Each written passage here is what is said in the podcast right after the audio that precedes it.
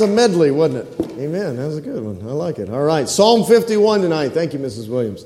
Psalm 51.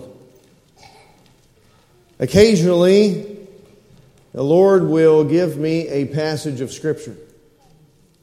And I just, I can't get away from it. And He'll give me this passage and He'll say, That's what I want.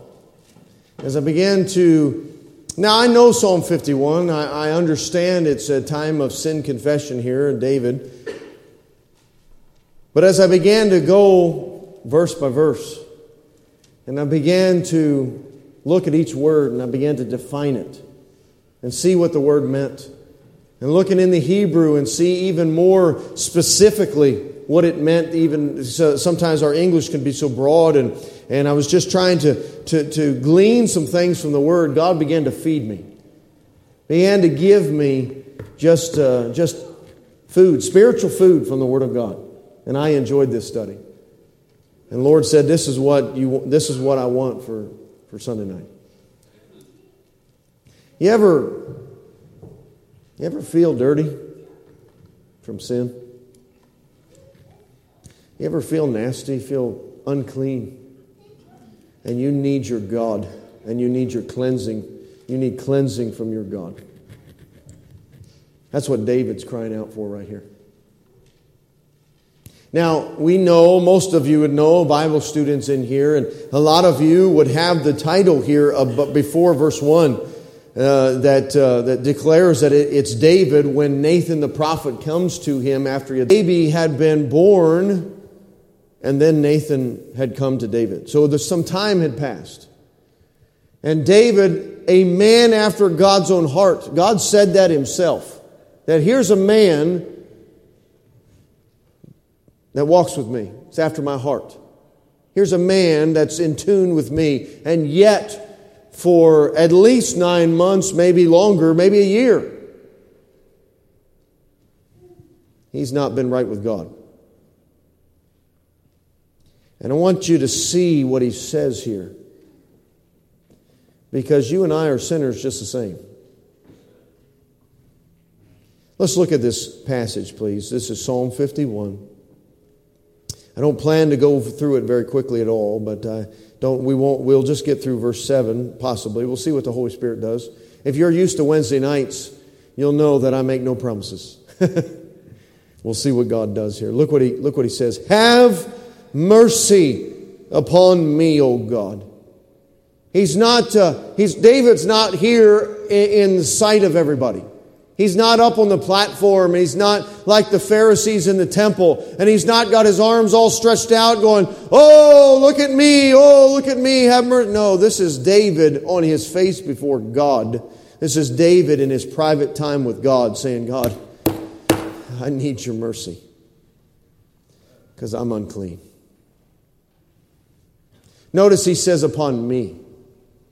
See the, that wording there? Have mercy upon me. Notice in, in the end of the verse 1, it says, blot out my transgressions. Wash me thoroughly from my mine iniquity and cleanse me from my sin, for I acknowledge my transgression.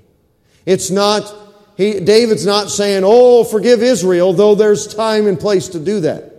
Many of the prophets of the Old Testament would ask for uh, corporate sin confession and confess the sins of the people. But here David saying, No, it's not my people. It's not my family. It's not my brothers and sisters in Christ tonight, it's me. It's me, it's me, it's me, O Lord, standing in the need of prayer. Not my brothers, not my sister, but it's me, O Lord, standing in the need of prayer. And David here is about to confess before God over his own life. And this is David, the handpicked of the Lord. This is David, the man after God's own heart, and whom he said, You're going to be the next king. You're going to lead my people. You will be the one that will pen much of the Psalms of Israel. And this is David confessing sin. Notice he says, Have mercy, have mercy upon me. Now, as I began to think about that word mercy, I began to consider, you know, oftentimes we say grace in the New Testament.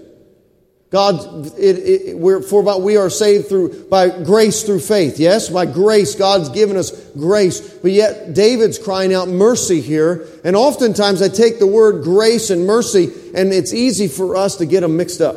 It's easy for us to think almost like they're the same thing, but they're not.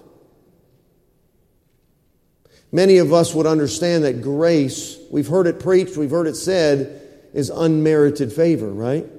It's, it's something that God has given us that we don't deserve. But if grace is something that we, God has given us that we don't deserve, mercy is God withholding something from us that we do deserve. Consider that for a moment. Mercy is God withholding something from us that we do deserve. You know, sin, of course, sin, the wages of sin is death. We understand that. Sin deserves death in hell, but sin also brings great shame, doesn't it? Consider your life tonight. Consider my life tonight. If all of the everything I've ever thought and everything I've ever done, everything that's ever been hidden in secret was uh, broadcast on the screen tonight, I'd be in great shame. And I believe so would you because we're rotten old sinners. And praise God for the mercy He's had on this old sinner. Because I know who I am. I don't think any of us can escape that. We know exactly who we are. And praise God for His mercy tonight. He says, Have mercy upon me, O God, according to thy loving kindness according unto the multitude of thy tender mercies. Multitude. Consider that. God is an infinite God. He's Almighty God. There is no end to Him. There is no beginning to Him. But I'm a finite creature. If my sins were as many as the hair that I have on my head, then my God's mercies, that multitude of mercies, are as the stars of the sky or the sands of the sea. Innumerable innumerable. Praise God for that. The multitude of thy tender mercies. When I looked up that word tender mercies, I'm trying to understand what's the difference. He said, God have mercy on me, and he's giving thanks for his tender mercies. Now, tender mercies has the idea of a mother with a child in her womb. There's a, there's a tenderness there. There's, a, there's an anticipation. I, am ready to see this child. I'm, I'm looking forward. There's a parental protection there and, and, and comfort and, and, and mercy on that child. Uh, not, I'm not talking about today when this world is evil and wants to kill them all. That's not of God. But I'm talking about a real mother that loves that child that God has given her and that tender mercy there. And he's, it's, it's as if God looking down on one of his own and saying, I love you and have mercy on you. You're mine. You're mine. And David says, blot out my transgressions. Notice that, verse 1, the end of verse 1, blot out my transgressions, he says. Now, I used to think that blot out was as if, uh, as if you had written something on a page and you take maybe a black magic marker and you, and you blot it out or you scribble it out. That's what I used to envision when I'd think blot. I, I, I think about the old quills when they dip it in there and, and get the ink on the end of it and actually make blots and, and cover it and completely blot it out. But that's not what that word meant. As I looked it up and I was studying it, the definition in the Hebrew of the word blot out is literally to, to wipe away or to, or to scrub out, like to make it gone, as if as if uh, teachers in here, we can envision a whiteboard. And if something's written on a whiteboard, we take a wet cloth and we literally just wipe it away and you can't see it any longer. It's gone. And that's what David's crying for here. He's saying, blot out my transgressions. Make them gone, Lord. As you have mercy on me, make them gone. Don't just cover them up, but make them gone. He says in verse 2, wash me. I didn't realize that Brother Williams is always teaching me things. That doesn't say thoroughly, does it? It says throughly. And I never, I've always read that thoroughly, thoroughly. It takes this, Brother Williams, of all people, a Buckeyes fan, to teach me that. Amen. Wash me th- thoroughly from mine iniquity and cleanse me from my sin. Are you noticing that he's using different words here for sin? He's got transgression, he uses, he's got iniquity, he uses, and he's got the word sin. Why does he use the different words here? You think, they, you think that was on purpose? Does, does God do something by accident and say, oh, that just sounds good, let's use a synonym here? No, God's, God's word is perfect and on purpose. And I believe that, and and the word of God backs that up when I read Psalm 12 and how it's pure. As silver tried in a, a furnace of earth, purified seven times, and how he's preserved it for me on purpose. And so as I consider that, I think, Lord, what's the difference between a transgression and an iniquity? Between iniquity and sin. And as I was looking up these words, the word transgression here literally means a revolt or rebellion against the law. It means to break away from authority. So, what David is saying here, he's saying, Lord, forgive me of what I knew better. I knew better. I know what your law says, and yet I did contrary to that. I went against what your word, what your law has said, and I broke away from the authority laid down in front of me. That's what he's saying with that word transgression. And then he says, Wash me thoroughly with mine iniquity. Now, iniquity is a different word here. It means evil and perverse, it means morally crooked.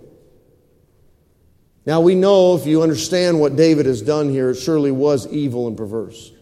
It was morally crooked. Just like many of us in our thoughts these days. Lord, forgive us. Amen. An idle mind is the devil's workshop. Let us be cautious. Let us be careful. Lord, clean my mind. Purify me. Wherewithal shall a young man cleanse his way? by taking heed thereto according to thy word. Got to flush that junk out. You got to flush it out by getting in the word, getting some influence from the pure word of God right here and get that junk out of our heads because it's evil, it's perverse, and it's crooked. David saying, not only did I go against God's law, not only did I go contrary to what he has said is right, but yet I've been wicked and evil and perverse. And then he uses the word sin here. And sin is, you've heard it before, I'm sure, to miss the mark. Sin is to offend and to require payment because of that. Now, if you think about missing the mark, I am a sinner because I was born into sin. I can't help that. I am a sinner. But I also choose to sin after that. But this is the idea with a sin is I've missed the mark. I'm not perfect. But because I'm not perfect, the definition of that word literally means that there is a payment required. As we as you consider Genesis chapter 4, I believe I preached on it a few months ago, where God told Cain when he brought his fruits and his vegetables before him and offered a sacrifice that was not pleasing to God, he said, Sin lieth at the door. And often in the, in the, in the Hebrew here, the same Hebrew word is used for sin as it is used for sin offering. The word sin in itself means to, to not be perfect, to miss the mark, but it also means that there is a payment required. And when God told Cain that sin lieth at the door, he said, Your sin is before you, but so is the payment for your sin. There's a way out. And so David here, understanding these things, he says, he says, I'm a sinner. I was born into it, but I chose to transgress the law. I chose to be evil and perverse. I chose to be morally crooked.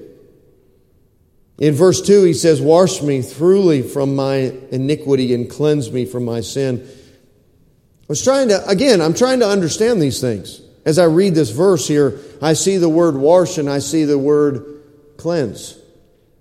Again, is God in the, in the business of just using synonyms because he wants to be a little bit, have some variety? Or is there a reason for these words? And so as I looking up, I was looking up the word wash and I, I realized that the literal definition of the word means to trample. It means to trample. As if we were doing laundry, not in our modern day machines. We put it in there, praise God, you stuff it as full as you can, right? With all the colors. Because you only want to do one load these days, right? Just jam it in there. Pour as much as you can on top. Hope for the best. No? That's not how you do it. Okay, all right, good. Uh, there used to be a day before these machines where obviously we understand that people would take their clothing and they would put it in a pot of water and they would literally trample on it and beat the clothing as in an agitator would and beat the clothing, getting the soul to come out of the garment. Later, beyond that, in the Roman days, they didn't always put soap in there, it was just water. But later, after that, putting soap and other things in there that would help and, and, and the process to, to be more. And yet, even in, in still even more modern days, before we had machines, we had the, the, the ribbed board there that you'd take your garment and you'd slop it with soap and you'd go down it like this and beat the soul out of it. It was a difficult process to be trampled out. And he's saying, he's saying to God, wash me like that, trample me out, get the soil, the iniquity, the junk out of my life. He moves from that, from wash to cleanse. To cleanse. To the word cleanse here means to make bright or pure. What do we do when we're washing clothes when we need the whites to get a little whiter? We put some bleach in there, don't we? Put something in there that it can be a little bit harmful if you put too much. Can be a little bit difficult if we used it wrong. It can be difficult and hurtful, but yet what David's saying here is God, do what is necessary. Do what you have to do to get me clean. You ever been there? The weight and the guilt of sin on your life, and you're crying before God, and you know that you're not right with God. You know it seems it seems as if when you pray, your prayers are just hitting a metal metal ceiling and they're bouncing right back down to you. Like you cannot feel the presence of God because there's obviously something going on. That's not God's fault. God's perfect. He never changes. That's my fault. That's our fault. When we can't get through to God, when there's a, where there's a problem there, it's sin in our life. And David, he's realizing that and he's begging God and he's saying, Do, Lord, do what is necessary to get me clean again. Because I'm dirty. I'm a rotten old sinner here. Notice verse 3 here. He says, For I acknowledge my transgressions, and my sin is ever before me. Why, oh, why we want to live in our sin and that weight of guilt upon our life continually, day after day after day. I've been there where I'm looking over my shoulder waiting for it to come after me. You've been there, many of you. Living in sin, looking over your shoulder because you're guilty. And David said, It's ever before me. Anything I do and anywhere I go, I see it on the faces of my children. I can see that they were disappointed in their daddy because I messed up and there's shame on me. I can see it in Joab's face when I, when I called for that order for them to put Uriah on the front line and back away. I can see it on his face. And my guilt is ever before me. My sin is ever before me. Why, we, don't, we ought not to live like that. We ought not to live with that guilt and that weight of sin on our life day after day after day, looking over our shoulder. It, it, it'll drive you nuts. And yet the devil will use it to beat you up and tear you down and tell you you are no good, rotten old, uh, you're nothing. And you are. But yet we're under the blood. And we ought to claim that. Amen? Don't live in guilt. Don't live in that sin. Get it confessed. Get it Get right before God and get clean. David's saying, I acknowledge it, Lord. I know it's mine. I can't escape it. I can't escape it. Verse 4 Notice this. He says, Against thee, thee only have I sinned and done this evil in thy sight. Wait a minute. Wait a minute. Hadn't David sinned against Uriah?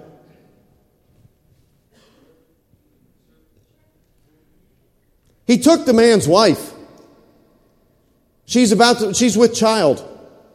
And yet, then he put, he tried to cover it up and bring Uriah home. That didn't, that didn't work. So he put him on the front lines and had him killed. It was clearly a direction of David. Had he not sinned against Uriah? Yes, he had. Had he not sinned against Bathsheba and against his, his wife and against his children and against that baby? But yet, here he says, Lord, I got to get right with you. When we realize who God is and who we are in His presence, everything else fades away.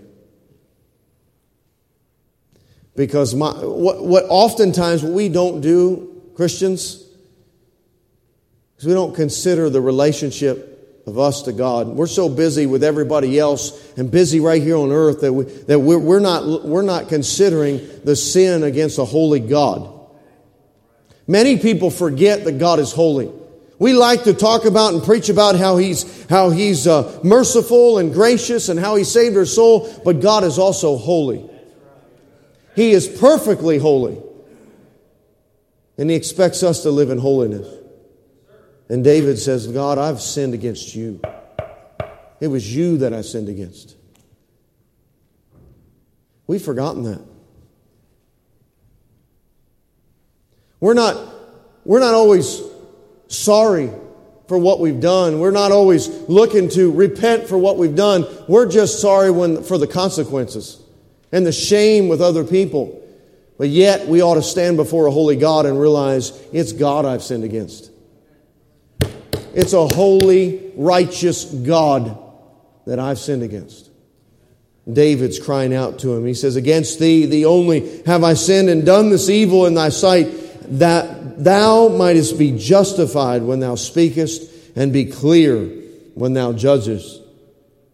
Justified, of course, we know what this word means. We are justified in his sight when we receive Christ as Savior. The blood has already been shed, and then God, when we get saved, applies it to our account, and he declares us righteous. To be justified means to be right or to be righteous. And what David here is saying, he's saying, Lord, I know I know it's against you that I've sinned. I'm acknowledging that. I am saying I know my sin so that when you speak to me and when you pour out your judgment, you're in the right. A shame when mankind tries to blame God on all these things, tries to blame God for circumstances and for, for judgment. God has never changed. My Bible says that, I know that, and yet so often we get angry and bitter towards God when it's us that needs to change, needs to come back to where God is. And uh, he's saying, God, that you're, you're righteous, you're justified, you're clear. That word clear means pure, means clean, means innocent. Verse 5 Behold, I was shapen in iniquity, and in sin did my mother conceive me speaking about that a little bit this morning. I'm a sinner. Because my parents were sinners. I have the bloodline my father and his father before him and his father before him and his father before him. I know my parents are in here now. I'm calling out my parents. They're sinners. So are yours. Amen? Because we're all sinners. And what David is now acknowledging here, he's saying, he's saying that I was a sinner from the beginning. I sin, I am a sinner. I couldn't escape that. But yet I'm also a sinner by choice. I'm a sinner by birth, but I'm a sinner by choice. And he's acknowledging both things in this text here before God. This is a very intimate thing between him and God. Please don't, again, please don't, eh, David's not standing up in front of everybody and, and, and doing this big show. This is a tearful, intimate prayer of sin confession before a holy God right here. Something that all of us should consider. Behold, I was shapen in iniquity, and in sin did my mother conceive me. Verse 6 Behold, thou desirest truth in the inward parts, and in the hidden part thou shalt make me to know wisdom. The inward parts is talking about the inward me. It's talking about my heart. It's talking about my soul that nobody else knows but me and God. What does God say about that? Jeremiah 17 9, it's desperately wicked. Did he say that? Who can know it? My heart is desperately wicked. It's amazing here that a man, even like David, and even like preachers of years past and, and people that are saved and, and, and, and, know the truth, and yet how soon and how quick we can put all that aside because we're running after our passions and the fire coming out of our heart. You with me now? How quickly we set aside logic and truth because of our heart is chasing after something and we follow it. This world tells you to follow your heart, chase your heart. Young people and, and, and moms and dads and, and uh, senior saints in here, don't you believe that for one second. That's not of God. God says the opposite. Don't you follow your heart. It doesn't matter what you're feeling, you do what's right. Amen? Well, yeah, but uh, uh, you know uh, these these whether it's movies or it's books or it's magazines or whatever, you follow your heart. Oh, it's just that that fire's going out, that flame's going out. Oh, and you look for somebody else. That's not Bible. That's not Bible. If that's what I was supposed to do, then in, if that's what we were supposed to do, no marriage would last past a year. Because you know your heart. And one day it thinks this, and one day it thinks that. And we do what's right and we do what's true. Yes, amen? Because God said so.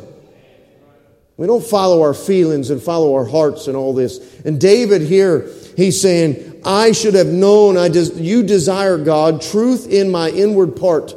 And yet I was following after my heart. I was following after that which wasn't right because I felt something and I went after it. And yet, and in the hidden part, thou shalt make me to know wisdom. God, you're convicting my heart right now and teaching me that I should have followed truth. The Holy Spirit of God convicts us, convicts us of sin.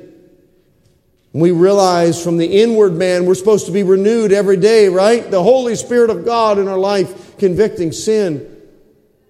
We don't get changed from the outside, we get changed from the inside as the Holy Spirit of God is using the Word of God to change me. Amen? As Paul said, renewed by the inward man. Verse 7, notice this Purge me with hyssop, and I shall be clean. Wash me, and I shall be whiter than snow. To purge is to purify, to get, to, to, to get it out of there, get that junk out of me, and purify me with hyssop. Now, hyssop was a plant. In the Middle East, it was a small shrub that would oftentimes grow on walls. If you think about a stone wall and a plant would grow out of there sometimes. And it was a small shrub, and they would break that off and they would use it in the ceremonial law. And they would use this shrub, they would literally dip it in the blood, and they'd sprinkle the blood with this, with this hyssop. And so the first time we see it in scriptures, it, it's actually uh, Exodus chapter 12. You remember what they apply blood to? To the doorpost. And if you look in Exodus chapter 12, God says, You take the hyssop, and you take that blood with the hyssop, and you smear it on the doorpost. And when I see the blood, I shall pass over you. Amen. And they're, used, they're supposed to use this, this shrub, this little plant, and apply the blood. And he's saying right here, Purge me with hyssop, and I shall be clean. He's saying, As I need the blood of Christ. That's the picture. We understand that when Israel applied the blood to the doorpost and they came out of Egypt, that was a picture of salvation. Jesus Christ saving them by the blood coming out of the world a picture of what Christ would do one day on the cross. That's why the Passover meal was instituted that night. That picture again of Christ, that unleavened bread and all of that. That grape juice is a picture of his blood. And he's saying here, purge me with hyssop. He says, I need the blood of Christ. David, of course, is before that. He's looking forward to the cross. He's got daily, eh, regular sacrifices with the, with the lamb that he's supposed to do in the temple. And I'm sure he did a lot of that, but he's looking forward to the cross. He's looking forward to the time where Jesus would do it once and for all. And he says, Purge me with hyssop. But it doesn't end there, does it? Notice again, right here, this, God was teaching me with this. I needed this here. Purge me with hyssop and I shall be clean. I need the blood. But then he says, Wash me and I shall be whiter than snow. There's two parts here. He says, I need the blood. It's under the blood. I need my sins to be forgiven. But yet I need some, I need some washing too. We don't normally bathe in blood. We don't normally get clean in blood. And I was trying to comprehend this and uh, trying to understand that there's two parts. Why is it that if we are saved and our sins are under the blood and Jesus Christ has washed our sins away, then why is there a constant need for sin confession? I was trying to understand that. Would you go with me, please, to John, the book of John, and verse 13? John 13, please.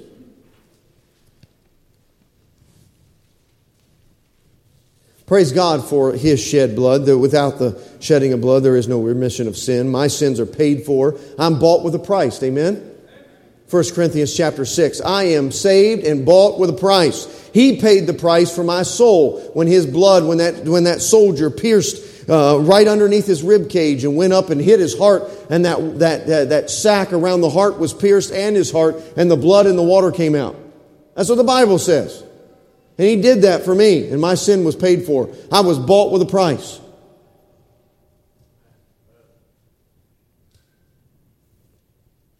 But why do we have 1 John 1 9?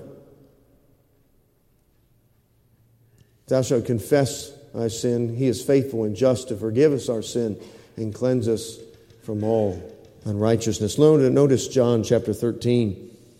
This is at the Last Supper here. He's, it's the Passover meal, and he's teaching, he's instituting the Lord's table here, John 13. Notice what he says in verse, verse 4. It says, He riseth from supper and laid aside his garments and took a towel and girded himself.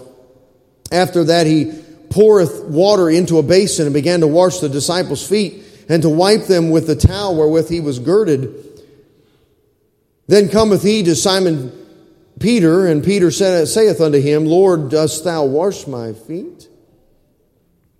Jesus answered and said unto him, What I do thou knowest not now, but thou shalt know hereafter. He's saying to Peter, I'm painting a picture.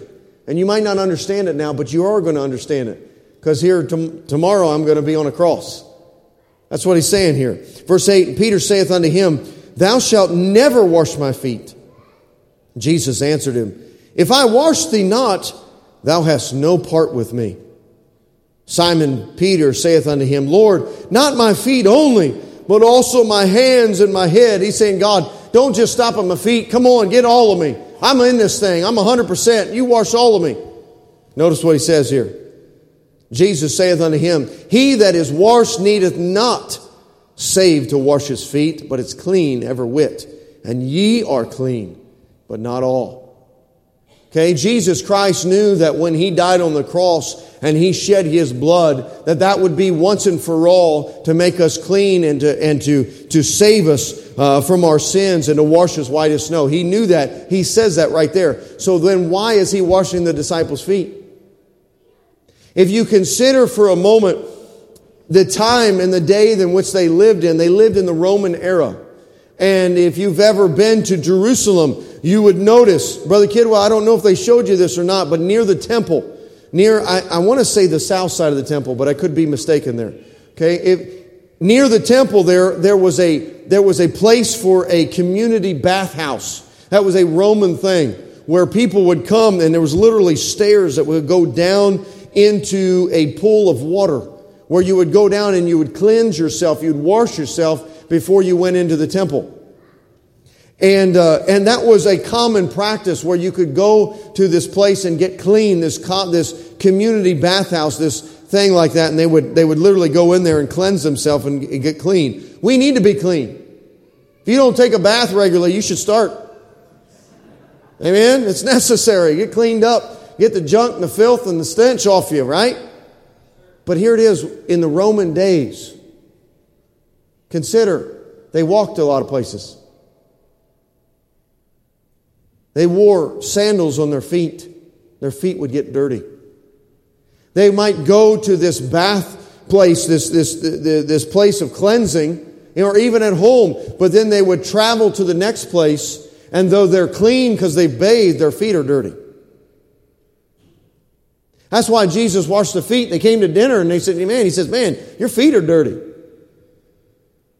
You might be clean. Your body might be clean. You might have been cleansed by the blood of Christ, but your feet are still dirty. Notice, go with me to Ephesians chapter 5, please. Let me make sure that's the right place. Ephesians chapter 5, it is. Ephesians 5. Go with me over there.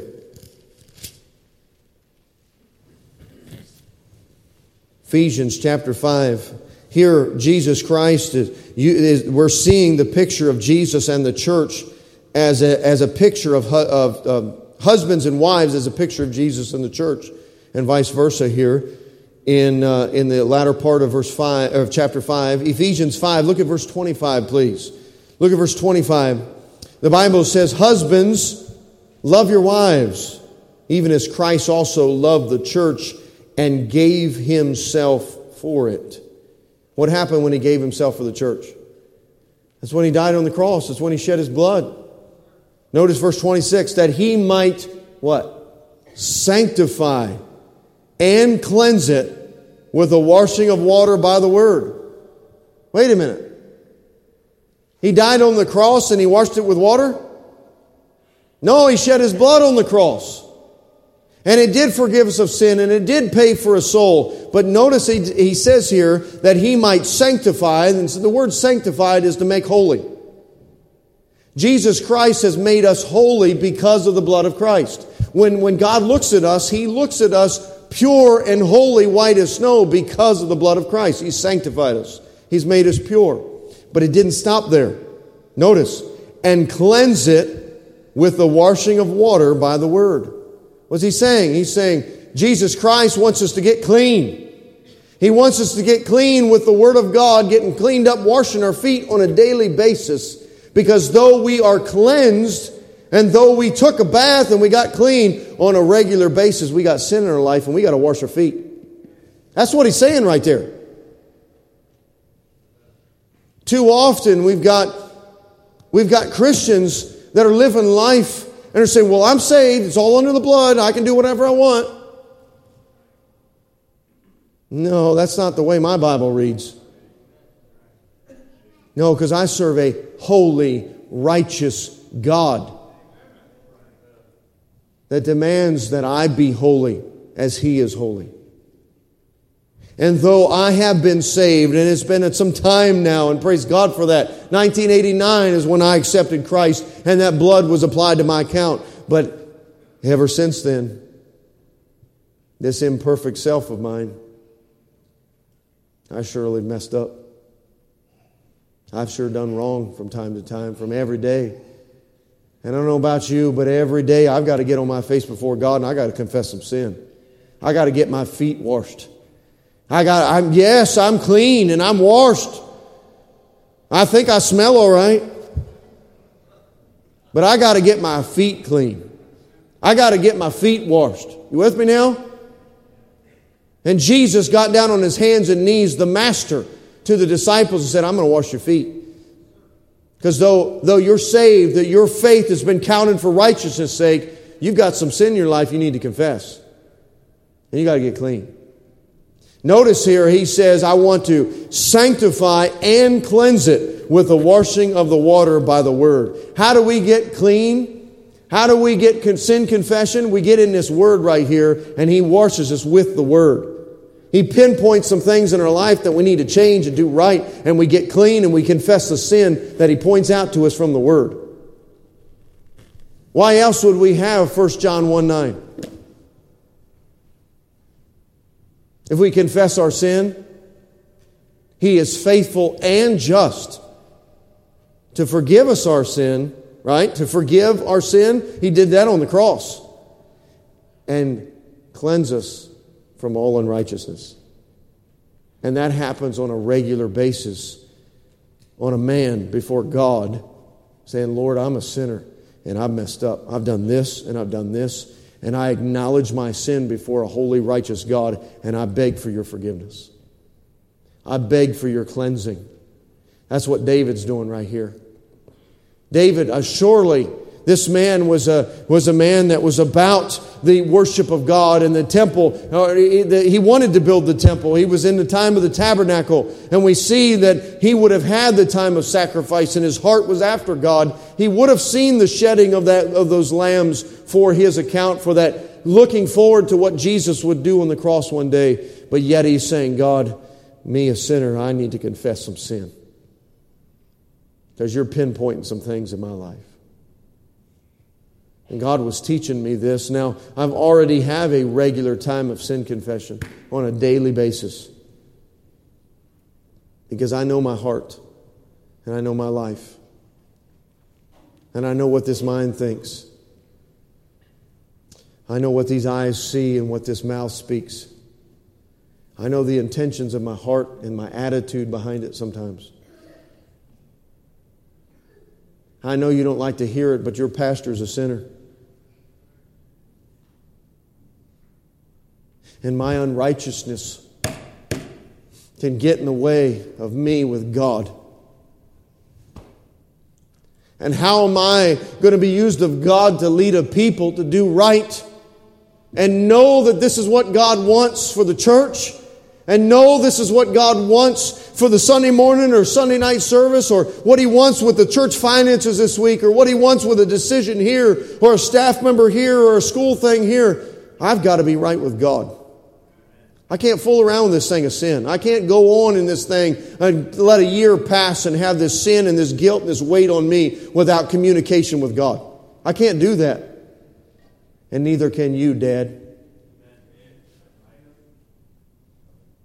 Your family's dependent on you to lead them, to lead them in righteousness. And yet, here we are just in sin.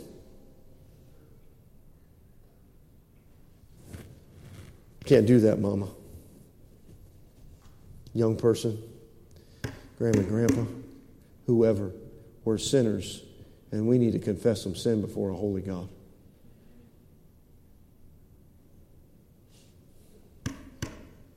I think about I think about Mrs. Kane. I think about Mrs. Newman recently. I think about others. They go in for a tragic thing, a, a, a, all of a sudden thing. Oh, I've got a little pain here, and all of a sudden there's, there's blood clots, and my life is in jeopardy here, and all this. And they're calling for their preacher, they're calling for their pastor. Would you pray for me? And here I am, supposed to be able to get a hold of God, and I'm in my sin. Shame on me.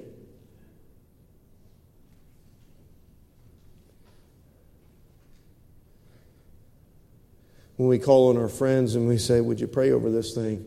This thing's burdening me. This thing's hurting me. This thing is happening in my family. How are my sins going to get through? Or how are my prayers going to get through when they're just all this weight of sin and they're just like bouncing off the ceiling? Because my sin has separated between me and my God. Isaiah chapter 59. It says that he will not hear. Church family, Let's get right with God. Let's be a David tonight. Say, I acknowledge my sin. It's ever before me. And God, I need to get right. I need, to, I need there to be an open relationship. And later in the chapter, he goes on and he says, Lord, I need restoration of the joy that I once had because I've been in my sin so long, it sucked it right out of me. And I've been walking in my flesh and all that. Right now, he's just confessing this sin. He's just saying, I'm unclean and I need to get right. Let me not stay in that sin and that weight. Let me get it right before a holy God. Would you stand with me tonight? Lord, help us now, please. Thank you for this scripture, Lord. Thank you, God, for a man like David. Lord, you used this passage of scripture for me to see a man after God's own heart confessing sin before you.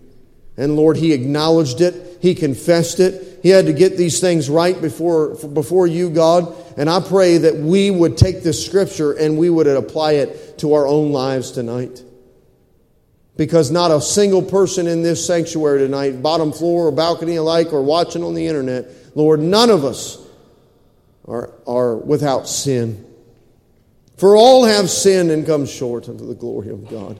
And I need you, Lord, tonight. And we need you as a church family, as, as individual families, as husbands and wives tonight, as individual souls, Lord, as me, as the, and just me right here, my soul, Lord. I need cleansing tonight. I pray, God, please, that you'd help us to meet with you tonight. Thank you for your altar. Thank you for ever allowing us to come before the throne of grace and ask for help in this time of need, Lord. We come before you tonight begging for forgiveness, and Lord, we want to get clean tonight. And I ask you to do your perfect work in this invitation. Thank you, Lord. The piano plays, the altar's open. Would you come? Would you come now? Let's not let's not hold back from the Lord. Let's let's get this stuff taken care of. Come on, all every single person in here, we're all sinners. Well, they're going to see me. What are they going to think? It don't matter. We're all sinners. Ain't nobody absent. We're heads about anyway. Let's get let's let's do business with God tonight. Would you come? Let's get clean. Let's get right.